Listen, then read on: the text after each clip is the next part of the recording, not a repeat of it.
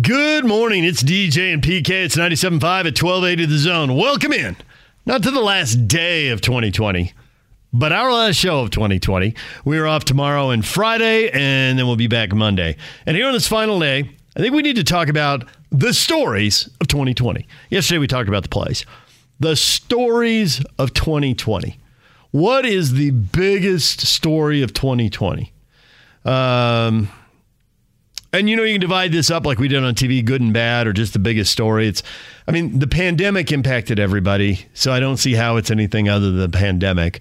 Although, if you just, it's funny, if you narrow it down to the worst story of 2020, then I think, you know, is it Ty Jordan's death or the pandemic? Those are both horrible stories. Um, in any year, either one of those could easily be the worst story of the year. And, and here we've got both of them in 2020. So thanks, 2020. I'm neither the first or last person to say that. I think if you're looking for, uh, if you get away from those stories, like what are the big stories of the year? I think the NBA bubble is a big story of the year. Maybe all of the bubbles, uh, hockey and soccer and basketball all did the bubbles. Um, baseball did a modified bubble for the playoff. Um, but I think the bubble in basketball, because it's literally going to change the NBA going forward, the long term ramifications. We saw what happened um, to the the highest skilled players in the NBA. It's like when you put them in a bubble, you essentially freed them. You freed them of the burden of travel. You freed them of the burden of all these airline flights.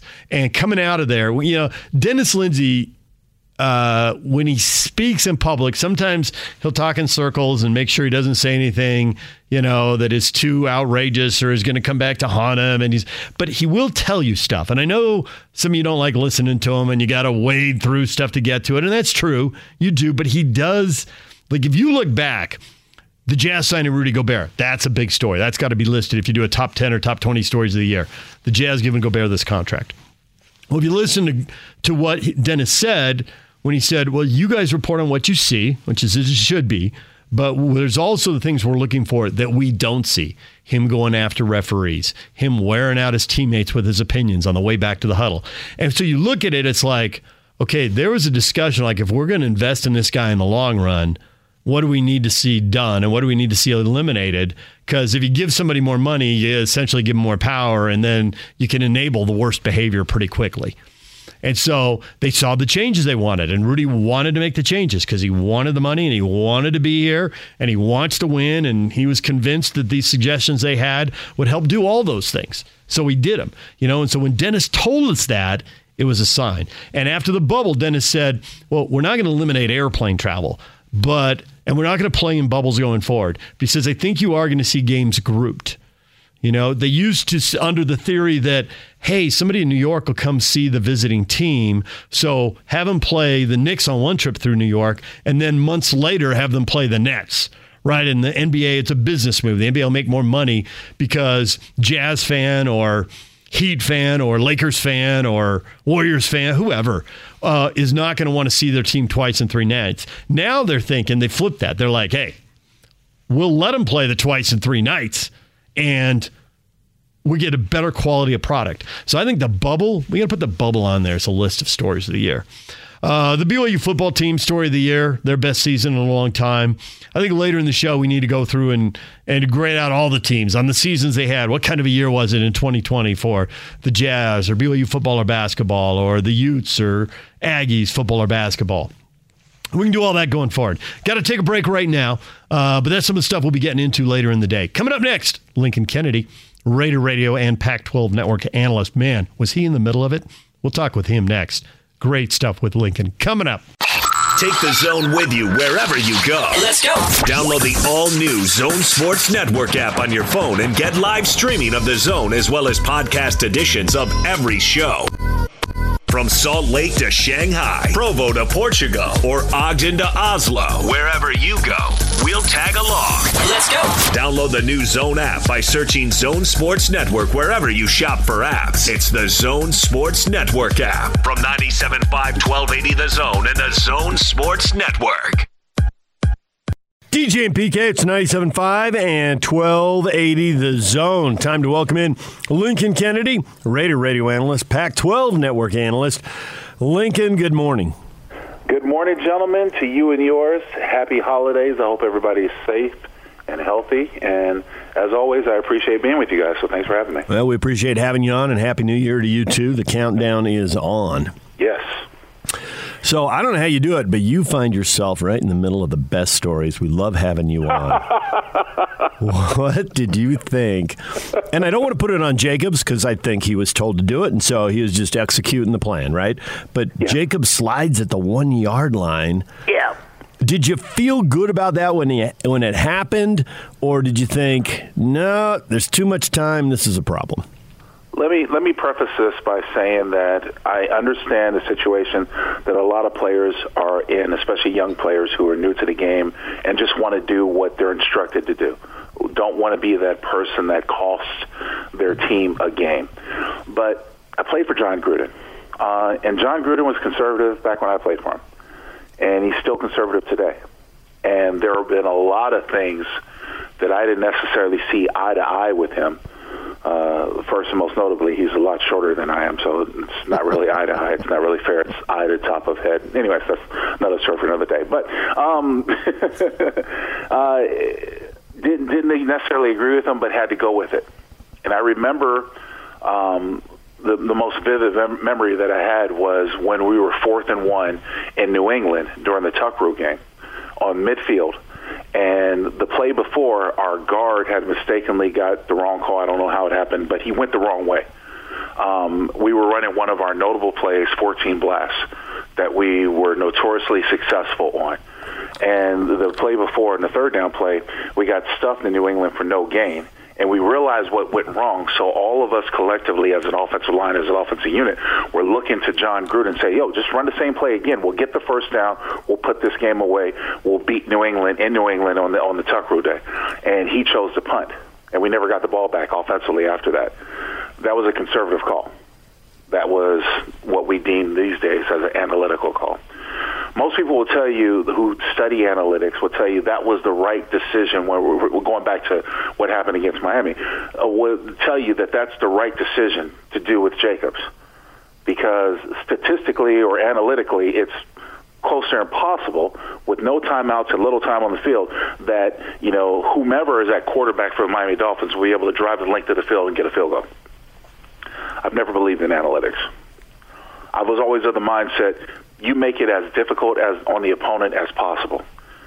So I was in the, the it might be deemed as the minority where score the touchdown, go up by six or seven if you're able to get the two point conversion, and make the opposing team drive the length of the field to get a touchdown to beat you, no matter how much time is on the field or on the clock or no matter how how much you don't believe in your defense, I, it, it doesn't matter. Make a team do the impossible and drive the length of the field. Just a couple weeks before, it was a mismanaged game by the de- defensive coordinator Gregg Williams in New York that provided the miracle in the Meadowlands. The Raiders weren't supposed to score on a long pass to end the game to beat the to beat the Jets.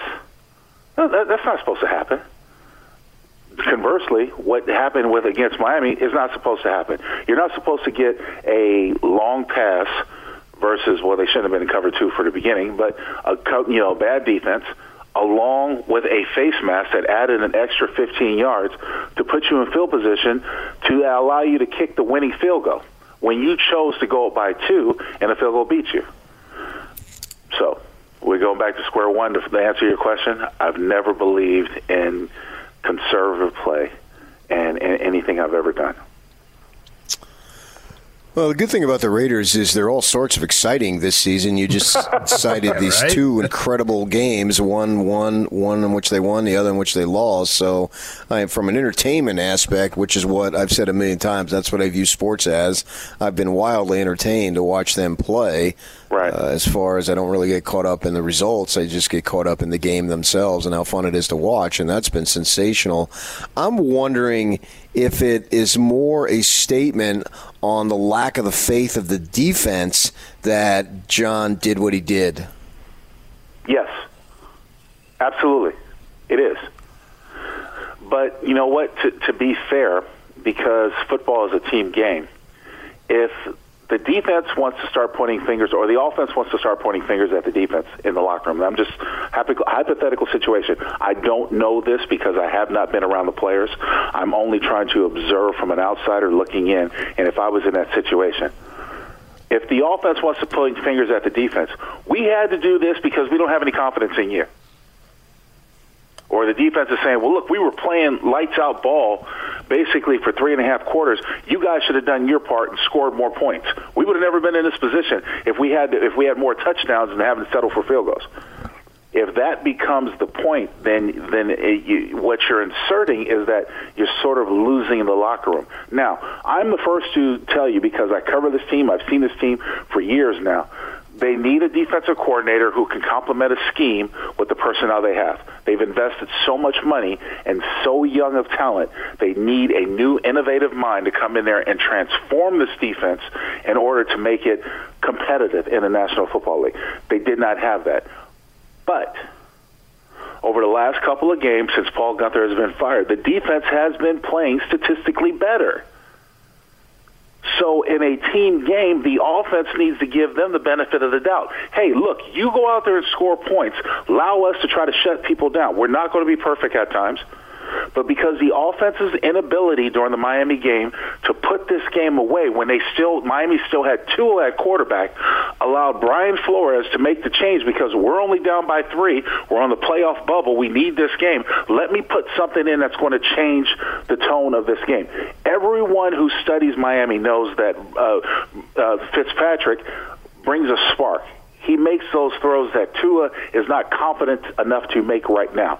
Everyone has seen that. The games that he's won, he's done that. So the Raiders knew what they had in a waiting quarterback on the sideline. But because you did not put the game away, you gave life to a, a Miami team that wants to go to the playoffs. This is what you got. And that's exactly what they saw. So yes, the defense was going to be on the heels, but the offense, in my opinion, dropped the ball by not scoring enough points to put this game away to begin with. So there are gamers, and then there is whatever that last snap was for the Dolphins. That well, I don't know if it's the last snap. Maybe they ran one more. But uh, how do you complete a pass 35 yards down the sideline while your helmet is getting spun around by the face mask? And, and your head's inside it. That was one of the more incredible throws I've ever seen, and it was still wobbling up there, and it looked like you know I had to fair catch a punt down the sideline, and I don't know where the Raider defense was. Had that ball was in the air forever, but nonetheless, as a gamer, that was an incredible play by Fitzpatrick. Well, there's no doubt about it. First of all, um, in my impression, the Raiders should not have been in cover two. Secondly, it's it's again it's my impression that a corner Damon Arnette, who's a rookie in the league, and rookies make mistakes, is not used to playing cover two. When you follow his career at Ohio State, he was either a, a boundary corner or a press man corner that was used to playing man coverage, not playing cover two zone. Okay, so that's the first and foremost. He was out of position. He was supposed to, you know, on, on a, the old basis of cover two, the corner is supposed to delay the release of the, the receiver on his side, and he's supposed to watch the flat. Well, with the back or the tight end staying in for max protection, which the Dolphins had, there's no one for him to release to or look for. He should not. He should be running with that receiver for an additional 10, 15 yards. Isaiah Johnson, who was a safety on that, there was no other receiver in his vicinity, but he was worried about the seam route that the Dolphins had showed early, and he was late into getting his over to his responsibility of covering that receiver. So there was that 10, 15 yard hole that happened to someone who one of Isaiah Johnson is more of a corner than a safety. He was playing out of position due to injury and and uh, lack of personnel. He had to cover that position. He was late getting over there. He should have been over there a lot sooner. And this is the same thing that plagued the Raiders when uh, Worley was playing safety the week before against the Chargers. And the way the Chargers beat the Raiders by running the same route versus cover two to beat them and, and score two, two, two consecutive touchdowns. So you know, in, in summation, what we have here, guys, is that there were a number of times with the Raiders' defense, especially in the secondary, that people were either out of position – didn't know what they were supposed to be doing or didn't know how to play it correctly. And that can be completely attributed to the lack of practice, the fact that both the defensive back and the secondary coach were not present at the game because they were released during not released. They were off due to COVID list responsibilities. They couldn't be at the game. So then you had Mike Mayock, who's in charge of personnel, along with another assistant coach calling the defensive secondary. Go figure. you see what I'm saying? This is what yeah. the Raiders were dealing with not to make excuses because COVID has affected every team. But when you look at this team and you look at its demise in the second half, there are a number of things that I can push pins at and say, this is the cause, this is the reason, this is what's what's going to happen. What's got to happen in the future is this team needs to hire a defensive coordinator that can create a scheme that can best utilize the athletes that he has available on this team without having to go outside or look for free agency. They still need an impact player on any level of this defense, whether it's defensive line, linebackers, or secondary, they need an impact player, high impact player, and they don't have a lot of resources to come into it because they've already extended the resources and they still have the offensive line to.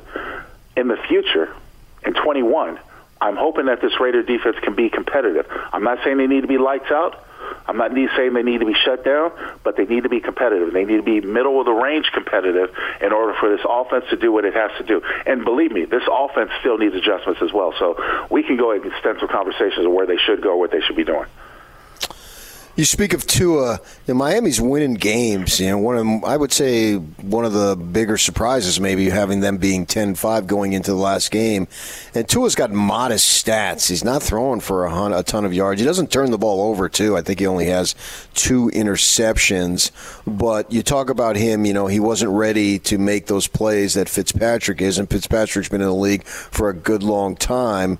But the Dolphins, I don't know that they've been able to answer. Is Tua a franchise QB going forward. What do you think?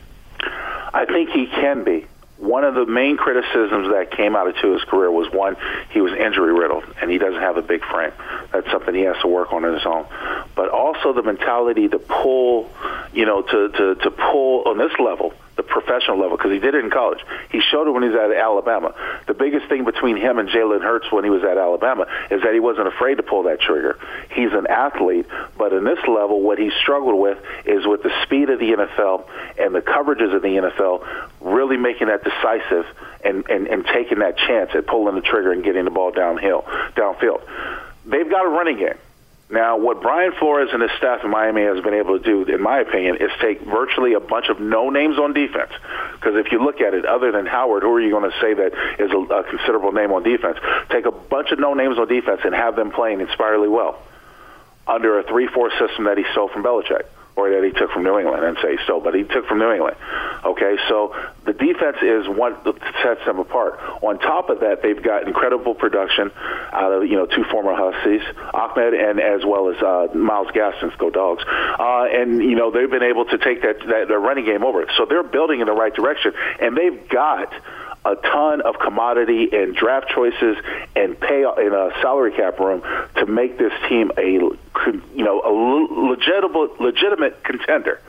I don't know how good they'll be able to stand up against the Kansas Cities, but they can they can get there, and I think they're going to be going good from this point forward. Yes, Tua is a franchise quarterback. It's it's disappointing to see Fitzpatrick have to sort of fade, but he can be gone down, go down as a proverbial backup anywhere he goes because he's capable of playing, and he proved that. So the Chiefs are 14 and 1, but they have won 6 straight games by 6 points or less. They have had some nail biters. They were very fortunate the Falcons missed a field goal that was completely makeable to uh, avoid overtime this past week. And I've been wondering why this happened. I read a story that they have had just offensive line issues. It's been one guy after another, never a wave of them, but like every couple weeks there's a problem, and sometimes they've got to move a guy because of a problem. So really, it's two changes because of one injury. Is that why this is close? Is the league catching up to them? Is it more the injuries in the O line? Is it something else? Yes. First of all, I'll say a win is a win. It doesn't matter if you win by one or 31; it's still a win and and so you you have that. Patrick Mahomes is going to be a force in this league, as you already know. He's you know on set to be a, a future first ballot Hall of Famer. There's no denying that. But every good team has had sort of a chink in their armor. It's whether or not you can expose it. When the Raiders played the Chiefs back in, in Week Five of this year, when Kelechi Osemele went down with double knee injuries on a freak play, the Raiders were able, defensive line were able to take advantage of the the sort of uh, quickly piece together offensive line, to generate pressure, to get pressure on Patrick Mahomes to make him uncomfortable, for them to win that game. Now, if you can do that every week, that's going to be a noticeable chink in the Kansas City Chiefs armor. However, they still have great offensive firepower. They still find a way to win on special teams. They still find a way with Steve Spagnuolo, who's probably going to be a future head coach, another head coach in the National Football League in one of these uh, vacant positions, to to to get that push or to find that defensive stop to make those plays. So it doesn't matter if you're winning by one or 31. A win is a win, and they're still winning. So Dwayne Haskins gets uh, released by uh, the Washington. I call them the Pigskins. I think that's the name they should adapt.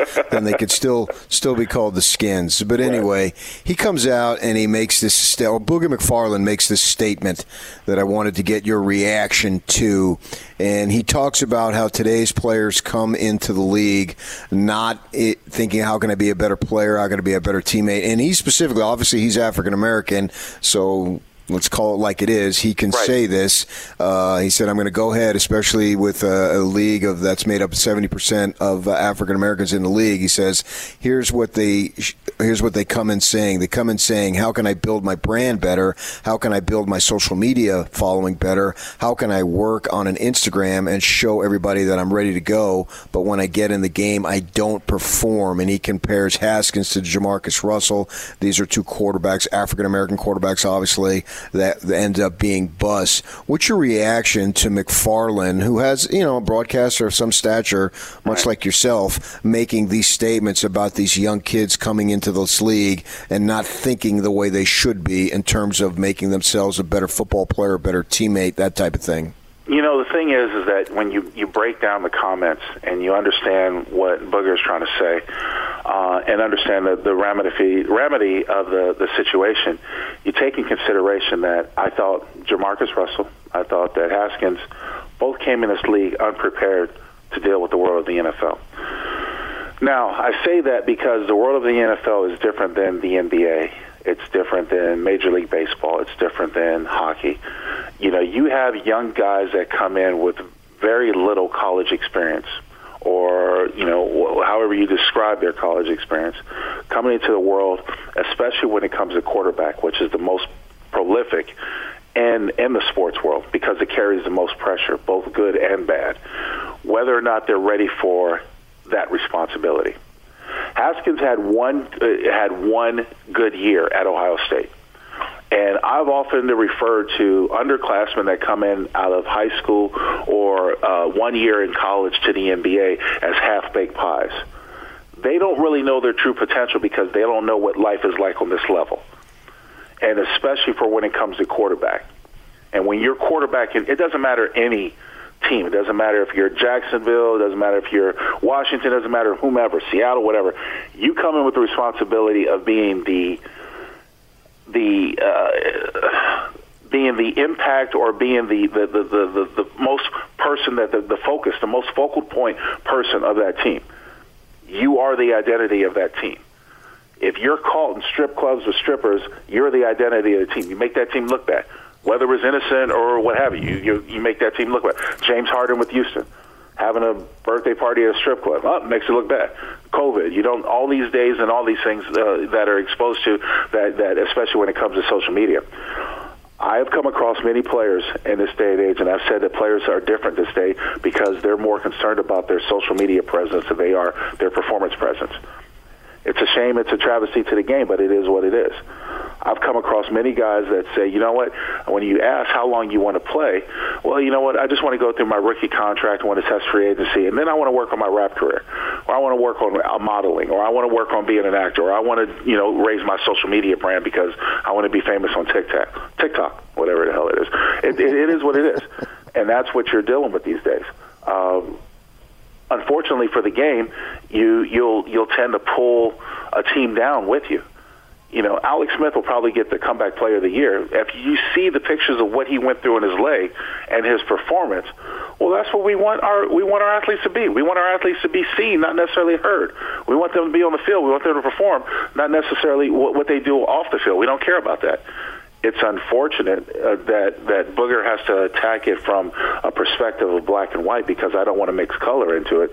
But on top of that, you don't see have to call like it is. You don't see a white quarterback doing the same thing as much as you do a black quarterback that becomes deemed detrimental to the team. That forces the team to take drastic circumstances where they're releasing a former number one pick so early in his career. Last thing before we let you go, the Seattle Seahawks defense. PK was pumping the Seahawks as a Super Bowl team right out of the gate because the offense was awesome and Russell Wilson was in Patrick Mahomes' territory, just doing whatever he wanted. But as the season's gone along, that Seattle defense, now the offense isn't as explosive as it was, but the Seattle defense, they give up 23 points or more in every single one of their first nine games. Last six games, they haven't given up 23 points once. What has Pete Carroll done? Is it changing personnel? Is it just coaching guys up? He's not the most popular guy. I know he rubs people the wrong way, but that's that's an amazing turnaround for their defense. You know what? Uh, Uh, know, I have to disagree with you slightly because when you talk to Seahawks players, they love Pete Carroll. Oh yeah, no, no, I know. I'm talking about more about oh. the, the, fans and the media, and maybe it's still oh, yeah. some well, USC I mean, everybody stink. wants to make an excuse, especially when yeah. when you know defensive-minded coaches struggle to do what they do to, but best. But you know, all along, it's always been about whether or not Seattle is going to come around. They're a fan favorite for a number of reasons because you know you like Russell Wilson; he's a likable person. You take the good stories that are on that team; they're likable, and then they find a way to collection and bring it together. They were a different team without Jamal Adams, and when he was injured and inconsistent, they didn't have the punch that this defense did. Now that he's back, he's one of those impact players that I wish the Raiders would have uh, at some extreme. Um, and they found a way to motivate their guys and to raise them to a different level and take over this division. Notoriously, they coming on late. They only really had to contend with the Rams because I think the Cardinals a year away. 49ers are decimated by injury. You get yourself in the playoff, anything can happen. And because the NFC is such a coin flip, there's not a totally dominant team like you can you can probably make the argument for in the AFC that it's anyone's game. So Seattle's right where they want to be. Well, Lincoln, as always, we appreciate your time. Thanks for uh, joining us, and uh, Happy New Year. Happy New Year to you guys. I really appreciate being with you. Thank you for having me. There's Lincoln Kennedy. When we come back, Andy Bailey covers the Jazz and the NBA for Bleacher Report. What do we make of the Jazz? What do we make of the Gobert contract and the Jazz ability to be an elite team, one of the best in the league going forward? We'll talk with him next. Take the zone with you wherever you go. Let's go. Download the all new Zone Sports Network app on your phone and get live streaming of the zone as well as podcast editions of every show. From Salt Lake to Shanghai, Provo to Portugal, or Ogden to Oslo, wherever you go, we'll tag along. Let's go. Download the new Zone app by searching Zone Sports Network wherever you shop for apps. It's the Zone Sports Network app from 97.5 1280 The Zone and the Zone Sports Network. DJ and PK, it's 97.5 and 1280 The Zone. We're joined now by Andy Bailey, covers the Utah Jazz and the NBA for Bleacher Report. He joins the show once again. Andy, good morning. Good morning. How are you guys? Excellent. We are good. curious about many things you think about the start of this NBA season. Why don't we start with the Jazz? Three games in, are they who you thought they were? Should Jazz fans really be getting their hopes up? How different are they than the team that's finished, uh, you know, has been a five or six seed four years in a row in the playoffs? What are you thinking? I think they look good. Um, that that seems like a really simple response, but I, I'm not sure there's a ton to learn about this team uh, anymore. There, there's a lot of continuity here, especially in comparison to a lot of other teams around the league. I, I think the addition of Favors is going to be very helpful, and he's he's in a much smaller role than he had when he was with Utah last. Um, but their big weakness last season was when Rudy Gobert was off the floor, things just kind of fell apart. And theoretically, that shouldn't happen anymore. I mean, Derrick Favors is not quite as impactful as Gobert, but he's certainly a lot more impactful than Tony Bradley and Ed Davis and, and sort of fill-in center here that that played that role last season. And then I think if we're looking for another key difference, and he was on the team last season, um, but he certainly looks sharper to start this year than he did last year, is Mike Conley. Um, in fact, if, if you were going to sort of power rank Jazz players through three games, he might be there at the top. Um, you know, maybe right there with Rudy. So if he's locked in um, and he's kind of picked up where he left off when he was healthy last season, um, they have a chance to make some noise. Now in the West, that always comes with the caveat that you know six or seven teams in the West have a chance to make some noise. I don't know if they've taken a huge step forward, but I, I think signs are encouraging. Um, you know, they probably should have beaten OKC by more than they did last night, but I think that comes down to just missing shots that they're typically going to make, and I, I think they look pretty good. So when you talk about it's a huge step forward, you know, it remains to be seen. I get your premise right now and don't have any problem with that, and we'll find out when we get to the postseason. But as you look at the West, can you view any of those teams that are in that mix as taking a huge step forward from where they were last season? That's a good question. Um, you know, if I had to peg one team that I think is you know, probably a lot better. It's the Phoenix Suns. Um, and I think that goes back a little bit to what they did last season. They, they obviously played inspired basketball in the bubble, and they finally had a chance to see extended minutes with Booker and Ayton and, and some of their younger wings together. And then if you suddenly add Chris Paul to that mix, um, I think that's just another team that's in this. I, I don't even know how big the range is now. Maybe teams like two through eight or two through nine, something like that. There's not a lot of separation between those teams. And I think we can reasonably say that Phoenix is in that bunch now. Um, right there with Utah, Denver. Um, I think the Clippers maybe have taken a step back into that group. Um, so, so there's a team that is added to it and makes that group a little bit bigger.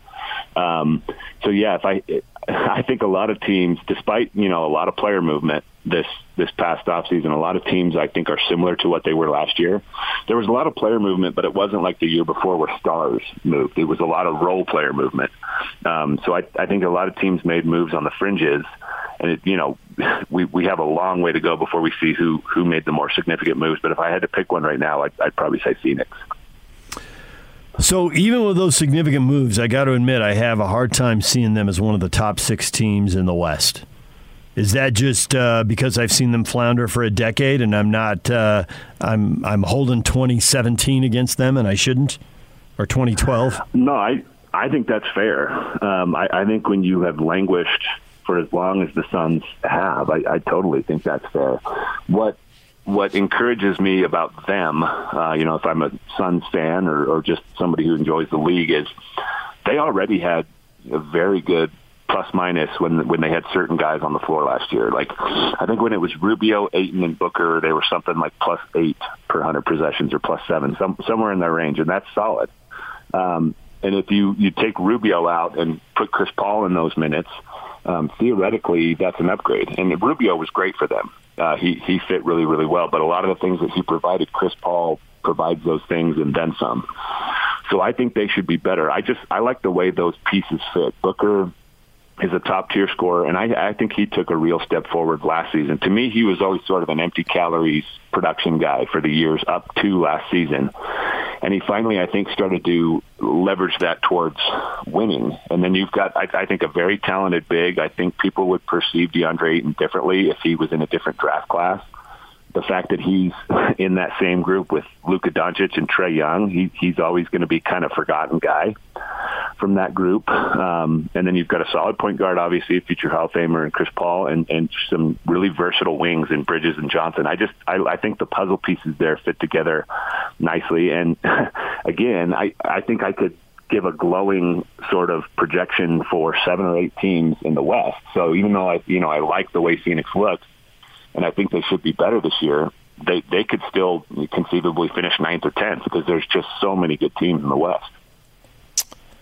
When you look at Gobert signing and what it means for the next three or four years relative to the value that he's going to give them and the hit on the salary cap, what do you make of that decision? I, I thought it's exactly what Utah needed to do. Um, I think it was predictable the way a lot of people who don't pay close attention to the Jazz called it an overpay. Um, and I can see, you know, you look at that price tag and you look at his skill set in comparison to what the rest of the league does. And I, I think it's natural to think, wow, how, how are they paying Rudy Gobert that much money? Um, but if you're if you're plugged into the Jazz and you've seen what he's done for the last five or six years, um, it almost feels like a no-brainer. They are just significantly better when he plays, and I think more importantly, just over the course of Donovan Mitchell's career, um, Utah is a minus when Mitchell plays without Gobert, and they're a significant plus when when they play together. Um, so even though we we see a lot of centers who shoot threes, who pass, who handle the ball, um, and that's that's certainly in vogue right now. There's there is a place for Rudy Gobert in the league. I mean, he is a game-changing defensive player. Um, you know, I've long thought it, it's not quite to the same degree, but the way that you know James Harden is like a one-man offense, I think Rudy Gobert is a one-man defense. I think you could put him on just about any team in the league and compete for a top five to ten defense. Um, so that's huge. And then you know where he's continues to be underrated is on the offensive end. People say, well, you know, he doesn't he doesn't shoot jumpers, he's got no post moves. But if you have a guy who uses nine or ten possessions a game as efficiently as Gobert does, I mean that that is a huge boost to your offense. So I I think it was a deal that Utah frankly had to do. Um, I still think that he works in today's NBA. I think Utah has some lineup possibilities that really unlock him. And I think long term, if Donovan Mitchell is your one, he's your five, and you have shooters who can kind of switch on the perimeter on defense in between them, I, I think that's a recipe for a very, very good team. So, is it a recipe for a championship team? Can they afford enough offense and shooters around him, given what he's going to do on defense and what he's going to provide when you free him up for those dunks on those pick and rolls and on the putbacks? Is there going to be enough there that plausibly they could put it all together? Because I think when people say they overpay him, I think for a lot of people, you're right. For the people who aren't plugged in close, they're just saying, well, they overpaid him. But for a lot of people, it's like, well, that's awesome, but they're not going to have enough money now to put a championship team around him. Well, I think that depends largely on. So I, what I think. Let me let me back up. Foundationally, they have a team that's going to be in the playoffs every single year now, and I think there's value in that by itself. I think if you've got Donovan Mitchell and Rudy Gobert on your team, you're not going to miss the playoffs. Um, and I think they already have a bunch of role players who fit those two very well. I mean, last season the lineup of Mitchell, O'Neale, Ingles, Bogdanovic, and Gobert was very, very good. And I, I hope they get to that more. And I know I just said that Conley's been one of their best players so far this season, but I like when they can go a little bit bigger um, at those spots two through four. So I think they've got a great baseline um, to become legitimate. Like I think they're going to win the title or a title favorite or, or, or even just a contender. I think that may depend more on Donovan Mitchell um, than Rudy Gobert, frankly, because I, I think we've kind of seen Gobert's ceiling. I don't expect him to suddenly be like, you know, Jokic as a passer or Joel Embiid as a post player. Um, we've seen that he can dramatically impact a game as a defender and a rim roller, and I don't think there's going to be much more added to that. If Donovan Mitchell, on the other hand, goes from, you know, I, I would say he's probably in the top, you know, 25 to 30 range right now in terms of individual players. I still think he has the potential to be a top 10 to 15 guy. If he gets there, uh, I, I think this is a title contender. Um, a lot of people don't put Rudy Gobert in that group, but it, just in terms of impact, I, I think you can make an argument that he's there. And when you have two top 10 to 15 guys and a bunch of solid role players and, and good coaching, um, it's not the same formula as the Lakers, who have two top five players and, and can get you know solid players on the veteran minimum every single season. Um, but we've seen random years where the the superstar in a big market model doesn't work. There's the 2011 Mavericks. There's the 2004 Pistons.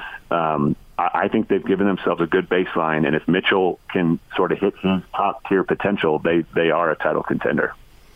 Yeah, too. Wouldn't the Jazz be able to get those veterans that you're talking about going forward because they know that they're going into it, they know what their role will be, they know what the money will be, and they know they're going to be on a playoff team, as you said? Yeah, I think they're more likely to do that than they were in the past, and I think we've seen evidence of that um, in the last few years. The Joe Johnson signing, even though he was only there for a year and he was at the tail end of his career, that that signaled some kind of a, a shift to me um, that a big name player was willing to go to Utah, which wasn't always a desirable market because he saw that it was a winner. There's good coaching there. Um, I think Donovan Mitchell is a dynamic personality who could attract some players as well, just just him personally. Um, so I I think free agent recruiting is going to be different for this team than it was five ten years ago. Um, they're they're still going to have a hard time competing with the likes of the Lakers or the Heat.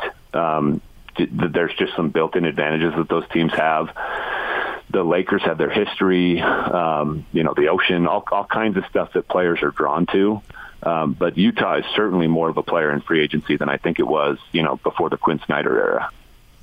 Yeah, I think the thing about paying Rudy is will role players want to pay with him, play with him? Because a lot of times you're going and you're thinking, well, that guy's getting paid, he's going to get the shots, and Rudy's getting paid, but what he's going to get is you know two layups and six dunks and probably yep. only 10 shots total. So there's still shots there, which gives you a chance to score, which means if you're young enough to leverage another deal, you got a chance to leverage another deal because you got a chance to score and to win. And I think that's the hand that they get to play in free agency that a lot of teams don't get to play.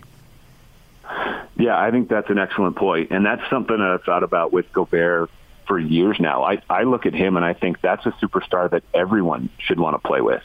I know that there was some grumbling last season about, you know, he wasn't getting enough touches and he's wide open under the rim and not getting the ball sometimes.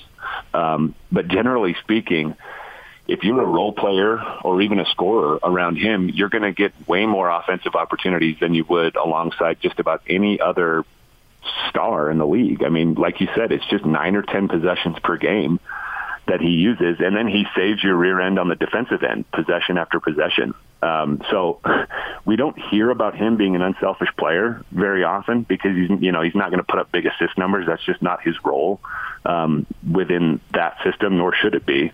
But he really is an unselfish player. I mean, he does all the little things. I know that's a cliche, but he you know he sets screens. I know there's a lot of there's a lot of weeping and wailing about the screen assist. A lot of people around the league say, let's stop talking about that. But that's impactful.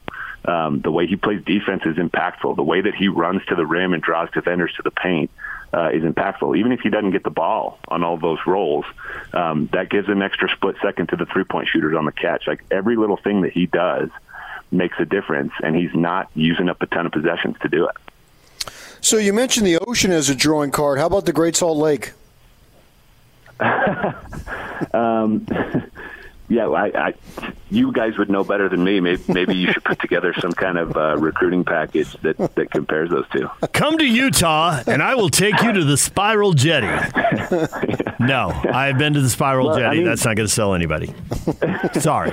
Take them to Zion National Park or some of the. Well, that's got a chance. That, you know, yeah, like Moab's yeah. got a chance, right? But not, there you go. Not the Great Salt Lake. You know, we'll walk about a half mile off uh, Antelope Island, and eventually we'll be in mud.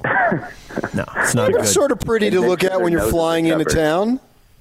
It is pretty to look at. Yes. Don't get too no close question. to it. Yeah, yeah. So the standings are upside down right now.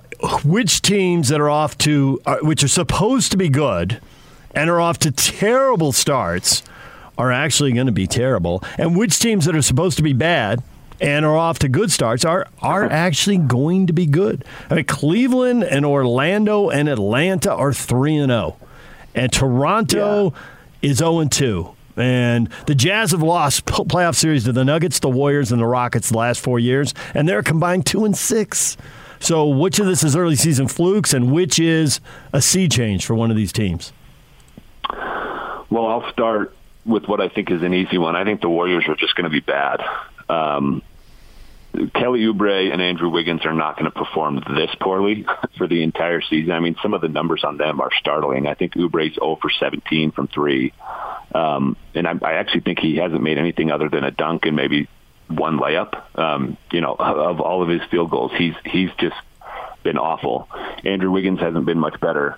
Um, they're going to be better, but when I watch them play, it feels very much like the start of last season. Um, Stephen Curry is a guy who can you know, really raise the ceiling of a team, but I'm not sure he's like dominate every single possession and just will your team to win type of a superstar like maybe James Harden is or LeBron James. Um, and that supporting cast around him right now just looks really, really bad. And I'm already sort of imagining them going after Cade Cunningham um, in this next draft. I, I just I don't see it with them beyond Stephen Curry. I think James Wiseman looks a little bit better than I thought he would. Um, but he's a rookie, so I, I, I'm not sure he's going to be enough to he and Curry together to will them into that play-in situation. So I think they may just be bad. Um, those teams at the top of the East are fascinating to me. I, I still think you know when when the dust settles and everybody's kind of figured things out after the first couple weeks, Orlando's probably going to settle back into you know being around 500 as they've been for years. Um, I think Atlanta will be better than they were last year. I mean, offensively, they've got so many weapons now with Trae Young and Gallinari and Bogdanovic. Um, they're going to be difficult to guard, but I think they'll come back down to earth a little bit too because, you know, as much offense as they have, there's almost no defense. Um, and then if I had to pick one team in that bunch that I think really comes back down to earth, it's probably the Cleveland Cavaliers. Um, they haven't they haven't really played a murderer's row to this point. Um, and I, you know, they should be better. Collin Sexton's young; he's improvement, improving. Darius Garland is improving. Um, but I, I just, I have a hard time seeing them. Main, they're certainly not going to maintain this level of play. I mean, they're they're obviously not going to go undefeated, but I also think they'll probably come back down to earth to the point that they're sub 500. Um, I don't know, probably two or three weeks from now. Um, you know, I think back to I don't even know how long ago this was, but Michael Carter Williams rookie season with the process Sixers, and I think they even started three and zero. Oh. And we get really excited about some of those crazy starts, and then things normalize, and and and I think that's probably what will happen to a team like Cleveland. Well, Andy, we appreciate a few minutes. Thanks for coming on, and uh, happy New Year. Thanks, guys. Happy New Year to you too. There's Andy Bailey. Love having him on from Bleacher Report covering the Jazz and the NBA. What is trending? All the headlines coming up next.